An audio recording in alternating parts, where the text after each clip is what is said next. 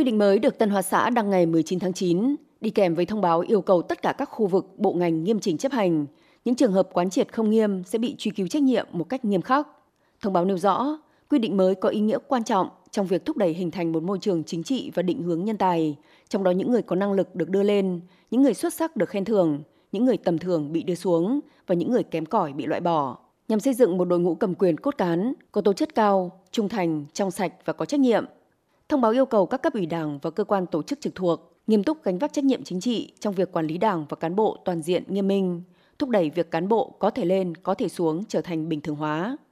Quy định này từng được Bộ Chính trị Trung ương Đảng Cộng sản Trung Quốc xem xét thông qua và ban hành năm 2015, vừa được Hội nghị Thường vụ Bộ Chính trị sửa đổi ngày 19 tháng 8 mới đây và được Văn phòng Trung ương Đảng này ban hành ngày 8 tháng 9.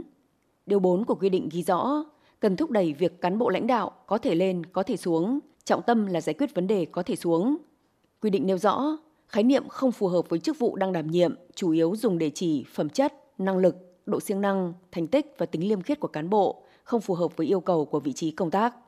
Vợ chồng, con cái di cư ra nước ngoài hoặc vợ chồng, con cái và hôn phối, kinh doanh mở công ty cũng được coi là không phù hợp. Quy định cũng yêu cầu ban tổ chức các cấp phải đưa ra các đề xuất điều chỉnh đối với những cán bộ không phù hợp.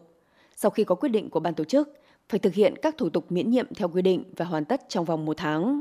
Được biết, 7 năm trước, khi Bộ Chính trị nước này ban hành quy định về việc thăng giáng chức cán bộ lãnh đạo bản thí điểm, đã được truyền thông Trung Quốc đánh giá là văn kiện quan trọng nhất về cải cách chế độ cán bộ nhân sự kể từ sau Đại hội 18, nhằm tăng cường quản lý, đảm bảo môi trường chính trị lành mạnh, minh bạch trong quản lý và sử dụng cán bộ.